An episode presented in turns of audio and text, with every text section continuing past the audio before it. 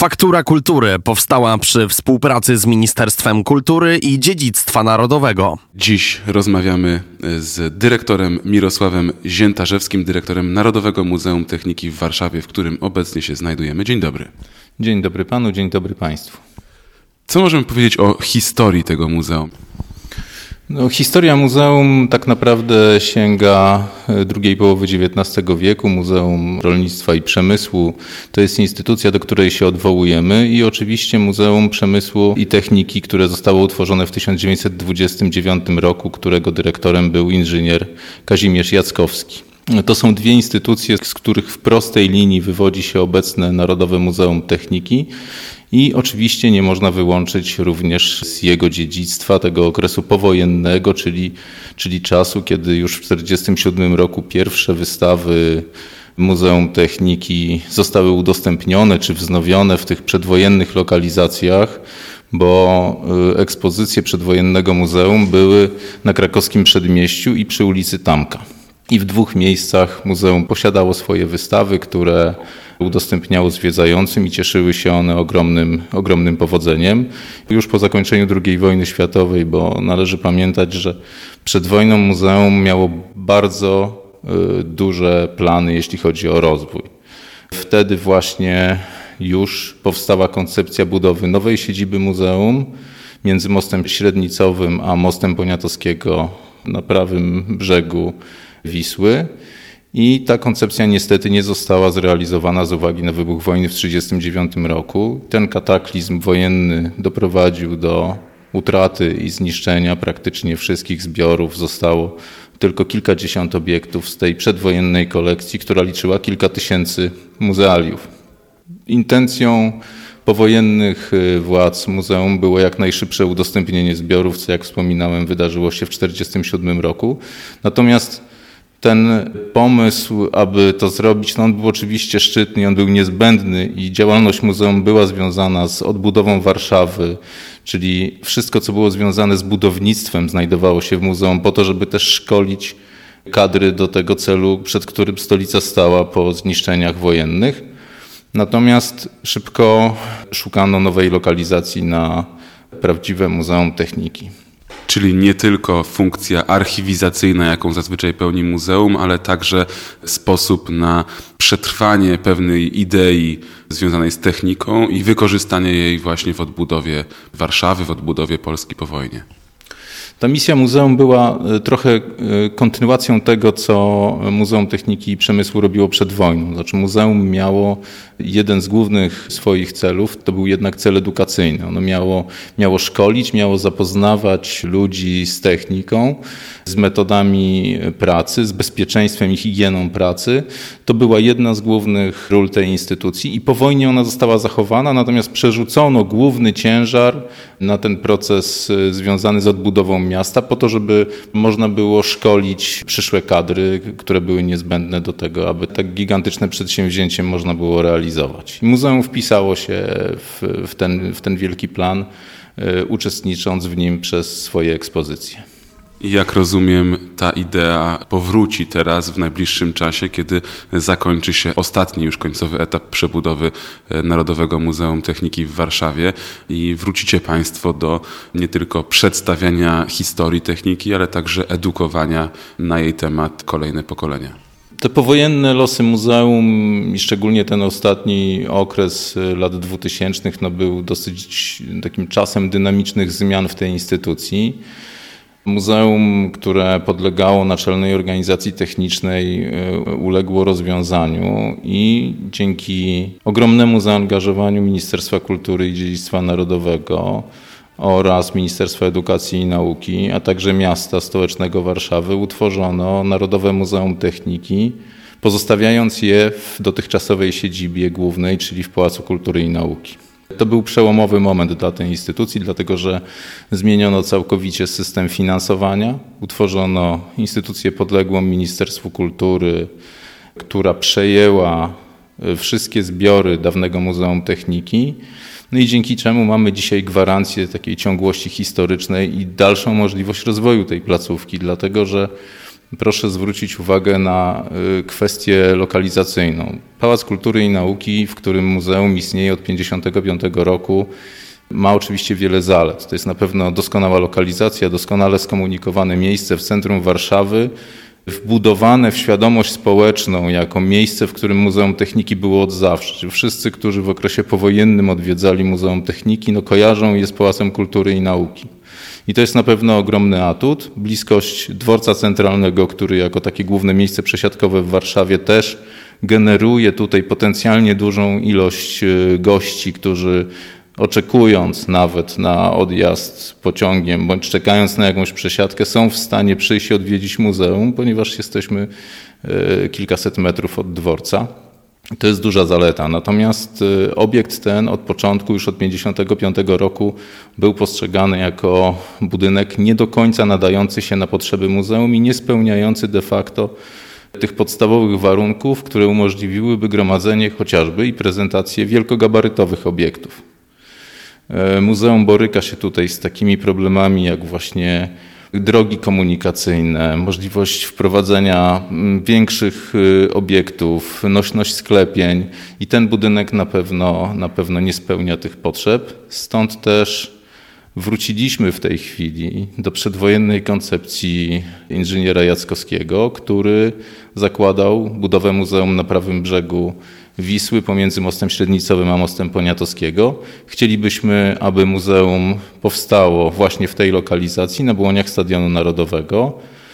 Ta możliwość y, daje nam ogromną szansę związaną ze stworzeniem budynku który będzie odpowiedni i dostosowany do potrzeb naszej instytucji, będzie umożliwiał pokazywanie e, naszym gościom tego, czego w tej chwili nie jesteśmy w stanie pokazać, ponieważ nie gromadzimy nawet wielkogabarytowych obiektów e, większych niż e, samochód ciężarowy. A według mnie trudno jest mówić o technice, rozwoju techniki bez dużych na przykład statków powietrznych czy, czy, czy na przykład lokomotywy parowej. Czyli takich wielkogabarytowych eksponatów y, nawet nie ma gdzieś tam w zbiorach y, schowanych. Macie Państwo dojścia do ludzi, którzy mogliby użyczyć muzeum takie właśnie y, obiekty, ty pojawi się nowa przestrzeń? My oczywiście przygotowujemy się do tego procesu. Y, mamy wypatrzone zbiory, w tej chwili powstaje cała koncepcja y, ekspozycji właśnie wielkogabarytowych obiektów, jakby zamysł na to, co chcemy pokazać i jak ona ma wyglądać, y, ponieważ to wygeneruje odpowiednie dane do tego, jak ten budynek ma wyglądać, jak ma zostać zaprojektowany i jak wykonany po to, żeby był dostosowany do tego typu obiektów, żebyśmy nie musieli się później właśnie zastanawiać, jak pokazać pewne rzeczy i, i spotykać się z tymi trudnościami, jakie mamy tutaj w Pałacu Kultury i Nauki, dotyczącymi chociażby nośności stropów. Czyli jest powrót do koncepcji dawnego dyrektora Kazimierza Jackowskiego, wtedy jeszcze Muzeum Techniki i Przemysłu. Teraz jest to Narodowe Muzeum Techniki. Troszeczkę już o tym powiedzieliśmy, ale jaka była geneza całego podniesienia właściwie muzeum do rangi Muzeum Narodowego? Kto wyszedł z tą inicjatywą? Dlaczego? Co udało się dzięki temu uzyskać? To jest chyba Jeden z najlepszych przykładów, jak współpraca może zaowocować, jeśli chodzi o podmioty takie jak, jak, jak muzea. To znaczy, w chwili obecnej muzeum posiada trzech organizatorów: jest to Ministerstwo Kultury i Dziedzictwa Narodowego, Ministerstwo Edukacji i Nauki oraz Miasto Stołeczne Warszawa. To jest, są trzej y, bardzo silni organizatorzy, co daje ogromne szanse na rozwój instytucji. Naprawdę korzystamy z tego, budując nowe wystawy, które są finansowane przez y, oba ministerstwa. Mm, natomiast dzięki temu, że udało się do tego porozumienia dojść, muzeum, które de facto było prywatną strukturą w obrębie Naczelnej Organizacji Technicznej, prywatną kolekcją, moglibyśmy tak powiedzieć, kolekcją należącą do stowarzyszenia, mm, udało się doprowadzić do tego, że dzisiaj Jesteśmy w posiadaniu wszystkich zbiorów gromadzonych mozolnie przez lata, między innymi właśnie e, przez Naczelną Organizację Techniczną, które jesteśmy w stanie udostępniać i zabezpieczać dla przyszłych pokoleń i nie ma już tu żadnego zagrożenia, jeśli chodzi o bezpieczeństwo e, o bezpieczeństwo tych zbiorów, czy o wolę właściciela, który może nimi dysponować jak chce. No my, naszym celem jest zachowanie ich dla przyszłych pokoleń, rozwijanie tej kolekcji i to robimy. W związku z tym, że NOT nie dysponował odpowiednimi środkami, nie było możliwości finansowania tego przedsięwzięcia z budżetu państwa, no musiało dojść do jakiejś transformacji e, tej instytucji. I właśnie dzięki porozumieniu tych trzech organizatorów, o których e, wspomniałem, udało się stworzyć Narodowe Muzeum Techniki, podnieść tą kolekcję do rangi narodowej, co e, w znaczny sposób ułatwia i podnosi oczywiście rangę E, samej instytucji i ułatwia jej działanie, chociaż z drugiej strony podnosi e, zespołowi muzealnemu w znaczny sposób poprzeczkę, ponieważ no, naprawdę staramy się, aby to, co oferujemy naszym widzom, miało właśnie taki poziom. Z przekazów medialnych wynikało, że ta współpraca między tymi trzema instytucjami miała na celu właściwie uratowanie Muzeum e, Techniki. Ono potrzebowało ratunku. Jak bardzo źle było przed tym nowym stanem rzeczy? No, ja nie, nie byłem e, ówczesnym pracownikiem tej instytucji, natomiast e, z tych informacji, które posiadam, no, było już e, bardzo źle, dlatego że pracownicy nie otrzymywali pensji. Było duże zagrożenie dla spójności i dla zachowania całej integralnej kolekcji tego muzeum. I dobrze, że y, podjęto właśnie takie decyzje, które doprowadziły do utworzenia y, nowej placówki i zabezpieczenia tych zbiorów. I ta nowa placówka jest teraz w trakcie przebudowy, bo oczywiście dalekosiężne plany kierują zbiory Narodowego Muzeum Techniki w kierunku błoni Stadionu Narodowego. Natomiast póki co modernizują się wnętrza Narodowego Muzeum Techniki w Pałacu Kultury w Warszawie. E, to jest już ostatni etap tej przebudowy. Były wcześniejsze. Czego dotyczyły? Co właściwie jest tutaj modernizowane, przebudowywane? Czego dotyczą te e, zmiany?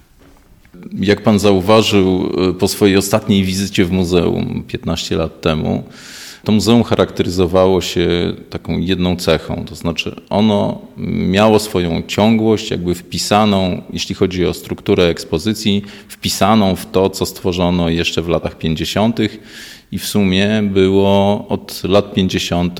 prawie że niezmieniane. Te ekspozycje były waloryzowane trochę, trochę przebudowywane. Muzeum budowało bardzo dużo wystaw czasowych, natomiast były one w określonej formie. Dzisiaj potencjalny odbiorca muzeum ma dosyć e, duże wymagania, jeśli chodzi o komfort zwiedzania, o to, jak są pokazane eksponaty. Mm, czego na przykład, y, no myślę, że tacy muzealnicy, którzy przychodzą oglądać zbiory, oni nie muszą oglądać ich w jakichś super komfortowych warunkach, bo oni chcą de facto obejrzeć wyłącznie zbiory i cały anturaż ich nie interesuje. Natomiast musieliśmy dostosować nowe ekspozycje, które były otwierane w styczniu tego roku, do potrzeb współczesnego widza. I zastanawiając się, w jakiej kolejności odbudowywać te wystawy, bo wszystkie zostały zdemontowane i nie były dostępne dla zwiedzających, postanowiliśmy, że skupimy się na dwóch działach historii komputerów i maszyn liczących oraz historii transportu, czyli dwóch tematach, które wydają się z, z naszych badań, to również wynika, wzbudzają największe zainteresowanie wśród zwiedzających i kolekcja muzeum w tych y, dwóch obszarach jest na tyle duża, że jesteśmy w stanie w ciekawy sposób opisać te dwa działy zbiorów naszego muzeum. I to był początek. Natomiast jeśli chodzi o rozwój wystaw, w tej chwili kończymy kolejne ekspozycje. Pierwsza i najważniejsza e, z nich to będzie wystawa Wkład Polaków w Światowe Dziedzictwo Techniczne i Naukowe. I tu chcemy oczywiście pokazać tych największych, ale również pokazać trochę przewrotnie mm, osoby, o których nikt z nas i widzów naszego muzeum, myślę, że niewielu, może nikt to, to, to zdecydowanie nie, ale niewiele, ale niewiele osób w ogóle słyszało. E, więc trochę pomieszamy tych gigantów polskiej nauki i techniki z, z osobami, które robiły ciekawe, wielkie rzeczy o zasięgu globalnym, ale raczej o nich nie słyszeliśmy. I to jest wystawa, którą kierujemy, jak zresztą wszystkie, to jest wystawa wielopokoleniowa, ale mamy nadzieję, że głównym odbiorcą tej wystawy będzie młodzież, dzieci i młodzież. Ona jest głównie skierowana do tej grupy.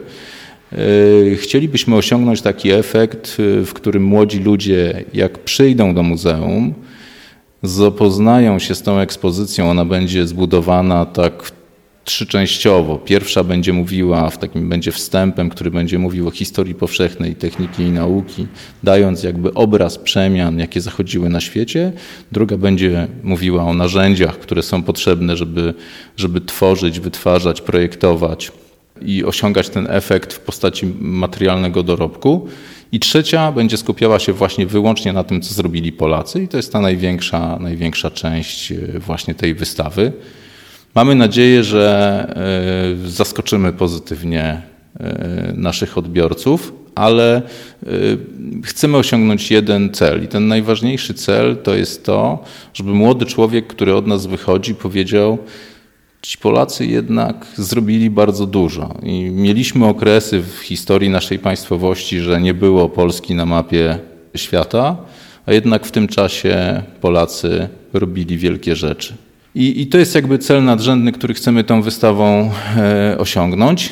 A drugi tuż za nim to jest coś, co wpisuje się we wszystkie ekspozycje tej, tej instytucji, czyli próba wciągnięcia młodego człowieka w podjęcie trudu nauki e, związanej z przedmiotami ścisłymi, czy, czy, czy żeby zostać badaczem, naukowcem. Więc albo uczelnie politechniczne, albo, albo uniwersytety, które zajmują się e, naukami ścisłymi, chcielibyśmy, żeby ci ludzie, no nie wiem, trudno mówić o pułapie, no ale żeby jak największa grupa młodych ludzi próbowała podejmować naukę i rozwijać swoje zainteresowania właśnie w tym kierunku. I to również jest celem tej wystawy. Mamy nadzieję, że odbiorcy podzielą nasz e, pogląd i, i, i tak też e, do tego podejdą. Państwo nie mogą tego zobaczyć i pewnie zobaczą dopiero efekty, kiedy muzeum zostanie otwarte na nowo dla zwiedzających. Natomiast ja przechadzając się korytarzami, kierując swoje kroki w stronę gabinetu pana dyrektora Mirosława Ziętarzewskiego, widziałem trwające prace. Rzeczywiście powstają gabloty takie multimedialne, które rzeczywiście nadają taki charakter bardziej nowoczesny Narodowemu Muzeum Techniki w Warszawie i jak rozumiem także z tej wypowiedzi będą lepiej przemawiać, szczególnie do tych młodszych widzów, którzy już żyją z tym smartfonem w ręce i, i tą technologią. Natomiast skoro jesteśmy przy temacie nauk ścisłych i tego zachęcania młodych ludzi poprzez wystawy wyeksponowane w muzeum, czy jest też w drugą stronę jakaś relacja między Narodowym Muzeum Techniki w Warszawie a e, uczelniami zajmującymi się naukami ścisłymi, szczególnie politechnikami? Czy jest jakaś wymiana myśli? E, czy tutaj są uwzględniane na przykład e, wynalazki prezentowane przez naszych studentów na rozmaitych konkursach, a wiemy też, że nasi studenci zajmują dosyć wysokie pozycje w takich wydarzeniach? Muzeum po tym okresie zamknięcia wchodzi tak naprawdę w obszar współpracy z uczelniami wyższymi, szkołami średnimi, y, które są właśnie tak sprofilowane. I to się obecnie dzieje rzeczywiście. Natomiast w tym czasie, kiedy byliśmy niedostępni dla zwiedzających, nie rozwijaliśmy tych relacji na tyle mocno, ponieważ nie byliśmy w stanie y, w żaden sposób gościć grup i szkolnych, i, i uczelnianych, więc ta współpraca jest w tej chwili rozwijana, tak z Politechniką Warszawską, jak również z innymi uczelniami w Polsce ale przede wszystkim chcemy się skupić y, na tych nieco młodszych. To znaczy ta, ta, współpraca między uczelniami to jest trochę współpraca badawcza przede wszystkim. Znaczy i procesy konserwatorskie, i badania składu chemicznego, stopów używanych do wytwarzania niektórych obiektów z naszej kolekcji. To są jakby projekty, które staramy się robić wspólnie. Natomiast cała część edukacyjna jest raczej skierowana do młodszego pokolenia. Znaczy tutaj, tutaj mamy już y, dosyć dobrze wykształconych ludzi, którzy są w stanie coś robić i mamy wspólne tematy badawcze. Natomiast ci młodzi ludzie ze szkół podstawowych i młodszych klas szkół y, średnich są dla nas takim narybkiem dla przyszłych pokoleń, które zasilą kadry uczelni wyższych i, i, i szkół technicznych. Życzymy sobie tego bardzo, bo polska myśl techniczna, tak jak już zresztą Pan wspomniał, to jest y, rzecz, z której można być y, dumnym. My rzeczywiście może nie mamy aż tak dużej świadomości o dokonaniach Polaków, a szkoda, jeżeli mógłby Pan wymienić jedną, dwie takie rzeczy, które zmieniły świat y, rękami właśnie polskich techników. To jest ogromna pula oczywiście i trochę niedoceniany obszar, ale myślę, że dobrze byłoby powiedzieć, dzisiaj jesteśmy jakby w kontekście, dzisiaj jesteśmy trochę w kontekście wojny na Ukrainie i widzimy jak oddziaływuje nowoczesna technika wojskowa e, na przebieg działań wojennych i co pokazuje, że dobrze e, uzbrojony e, żołnierz, wyposażony w nową technologię, w wiedzę dotyczącą tego, co dzieje się na polu walki, którą otrzymuje się w czasie rzeczywistym, daje mu szansę mimo przewagi strony przeciwnej e, do odnoszenia sukcesów. I myślę, że dobrze byłoby wspomnieć na przykład o peryskopie odwracalnym Rudolfa Gundlacha. To taki wynalazek, który został opracowany w Polsce w latach 30., ponieważ broń pancerna i pojazdy pancerne no, cechują się mm, zdecydowanym brakiem miejsca we wnętrzu, co powoduje z uwagi na opancerzenie konstrukcji brak możliwości, e, brak możliwości prowadzenia skutecznej obserwacji tego, co dzieje się na zewnątrz pojazdu, a jak wiemy, skuteczna obserwacja gwarantuje załodze większe szanse na, na skuteczne działanie na polu walki. W związku z tym, że polskie pojazdy wtedy, tankietki TK3, TKS i już budowane y, na bazie y, Wikersów, czołgi 7TP, potrzebowały przyrządu optycznego, który będzie pozwalał dowódcy czołgu na dobrą obserwację pola walki, ale będzie także dawał możliwość obserwacji dookrężnej, czyli w promieniu 360 stopni. Y, kapitan Rudolf Gundlach wynalazł takie urządzenie, zmodyfikował peryskop, nazywając go peryskopem odwracalnym. Z perspektywy tych kilkudziesięciu lat wydaje się to dosyć proste i łatwe odkrycie, natomiast wtedy było przełomowe, zostało bardzo szybko opatentowane i zastosowane w polskich pojazdach pancernych. Taki peryskop będzie można oczywiście zobaczyć y, na wystawie, którą dla Państwa przygotowujemy. Natomiast to jest przykład wynalazku, w którym wszyscy tak naprawdę słyszeliśmy o peryskopie odwracalnym, ale jeżeli spytamy kogoś, jak działa, na jakiej zasadzie działa peryskop odwracalny, to znaczy pozwala bez konieczności odwracania głowy zobaczyć to, co dzieje się za plecami obserwującego, y, no już naprawdę niewielka grupa y, osób będzie nam w stanie odpowiedzieć na to pytanie. A na wystawie będziemy mieli stanowisko, które które e, pozwoli doświadczalnie zobaczyć, jak taki peryskop e, działa. Przełomowość tego e, wynalazku była na tyle duża, że oczywiście natychmiast zainteresowały się nim państwa europejskie i, i nie tylko. Mm, natomiast wszedł masowo na wyposażenie wszystkich konstrukcji brytyjskich, dlatego że Polacy udostępnili całą dokumentację.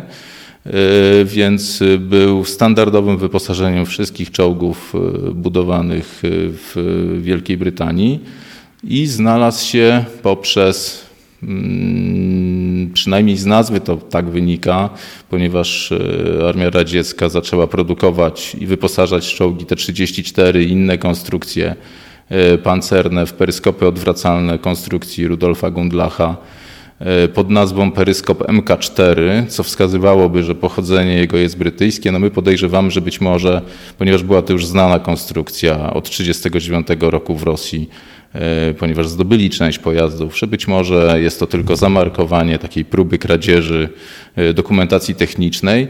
Natomiast to też świadczy o tym, jak skuteczne było to urządzenie obserwacyjne, bo yy, praktycznie rzecz biorąc do lat 80. XX wieku, nawet później trochę, mm, peryskop był powszechnie używany w pojazdach pancernych. Czyli nie tylko przedmioty codziennego użytku, e, życia codziennego związanego właśnie z techniką, ale także militaria e, w Narodowym Muzeum Techniki w Warszawie znajdziemy.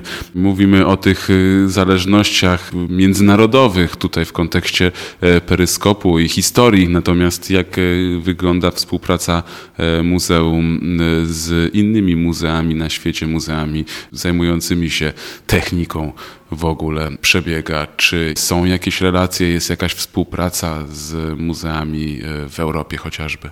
E, budujemy dopiero te relacje. W tej chwili cały ten nasz nieduży zespół, bo trzeba pamiętać, że całe muzeum w tej chwili to 28 osób łącznie, e, łącznie z naszymi mm, opiekunami ekspozycji. E, to jest cały personel naszej instytucji. Muzeum działa w Pałacu Kultury i Nauki, ale ma też swój oddział zamiejscowy w zabytkowej hucie żelaza w Chlewiskach. No i ta mała grupa osób musi koncentrować się przede wszystkim na pracy bieżącej i na przygotowywaniu wystaw. W związku z czym w tej chwili nie prowadzimy żadnej spektakularnej współpracy zagranicznej, chociaż e, niedawno prezentowaliśmy w Budapeszcie maszynę szyfrującą Enigma z naszych zbiorów, która jest y, urządzeniem działającym. No ale to jest taki mały, mały element y, tylko tej współpracy i promocji polskich osiągnięć y, za granicą. Kiedy możemy spodziewać się oficjalnego otwarcia muzeum po przebudowie, po odratowaniu go właściwie e, przez współpracę tych trzech instytucji, jakimi są Ministerstwo Kultury i Dziedzictwa Narodowego, Ministerstwo Edukacji oraz e, Miasto Stołeczne Warszawa? Muzeum jest y, w Pałacu Kultury jest czynne od y, stycznia bieżącego roku, czyli te dwie pierwsze wystawy poświęcone historii transportu i historii komputerów udostępniliśmy jak tylko zostały ukończone. Oddział zamiejscowy w zabytkowej hucie żelaza w Chlewiskach działał nieprzerwanie wtedy, nawet kiedy muzeum było zamknięte dla zwiedzających tutaj. Tam została przeniesiona kolekcja motocykli i samochodów, y, wystawa obrabiarek, y, w związku z czym w tym pięknym anturażu huty żelaza z końca XIX wieku można było oglądać y, naszą kolekcję gromadzoną przez lata. I Teraz jesteśmy skoncentrowani na wystawie Wkład Polaków w Światowe Dziedzictwo Techniczne i Naukowe, która zostanie udostępniona już 16 grudnia. Będziemy mieli otwarcie i od 17 zapraszamy już zwiedzających do e, Muzeum Techniki w Pałacu Kultury i Nauki, ponieważ e, no, zostaliśmy jakby zmuszeni trochę. Ja bardzo zwlekałem, jak tylko, mm, tak długo jak tylko było to możliwe, żeby proces przygotowania wystawy e, głównej, bo tak ją nazywamy i to będzie najważniejsza wystawa, jeśli chodzi o to, co przygotowujemy dla naszych widzów, no jak naj, generował jak najkrótszy czas zamknięcia instytucji. Natomiast z uwagi na bezpieczeństwo i na to, co szykujemy dla państwa, te zmiany, które w tych głównych ciągach komunikacyjnych już od wejścia się pojawią, byliśmy zmuszeni e, na chwilę tą instytucję zamknąć, ale to naprawdę E, będzie tylko moment, a później, jeżeli zajdzie taka potrzeba, tak zrobiliśmy w lutym bieżącego roku, jeżeli będzie zainteresowanie, wydłużymy czas otwarcia muzeum do godziny 20. Ale to, ale to jeśli chodzi o ekspozycję, nie koniec, dlatego że e, znaczy naszym celem jest zamknięcie parteru i pierwszego piętra i danie e, gościom takiej możliwości zwiedzenia mm, całego tego obszaru. I równolegle do wystawy, o której wspominałem, jest przygotowywana ekspozycja dotycząca historii paliw kopalnych. Warto też o niej powiedzieć, bo no to jest trochę wystawa kontekstowa. Ona, ona była y, w tym miejscu od zawsze y, z tym słynnym korytarzem górniczym, y, który przenosił odbiorcę w zupełnie inne miejsce, gdzie w centrum Warszawy mogliśmy wejść, mogliśmy wejść jakby do wnętrza kopalni, co, co, co było zawsze dla mnie przynajmniej największym przeżyciem. Więc szykujemy tą wystawę. Ona będzie poświęcona właśnie historii paliw kopalnych, w tym, węg- w tym kopalniom węgla i kamiennego, i brunatnego, mm, a także y, no, najważniejszej postaci y, w, w, polskiej historii, jeśli chodzi o przetwórstwo ropy naftowej, czyli Łukasiewiczowi. To jest historia, a teraz świat jednak kieruje się trochę w kierunku odnawialnych źródeł energii. Czy tutaj w muzeum planowane są jakieś działania względem edukowania młodzieży o tym, jak e, od strony technicznej wygląda pozyskiwanie energii z tych nowych źródeł, też e, bardziej przyjaznych dla klimatu? To jest wystawa e, historyczna. Ona jakby zamyka oczywiście, my dostrzegamy wszystkie zmiany zachodzące w energetyce, w, w, w potrzebach generowania nowych źródeł energii, szczególnie odnawialnych, ale my tą wystawę e, będziemy chcieli zamknąć jednak odnawialnymi źródłami energii także, ale tym, co według mnie jest przyszłością, jeśli chodzi o energetykę, czyli fuzją termojądrową.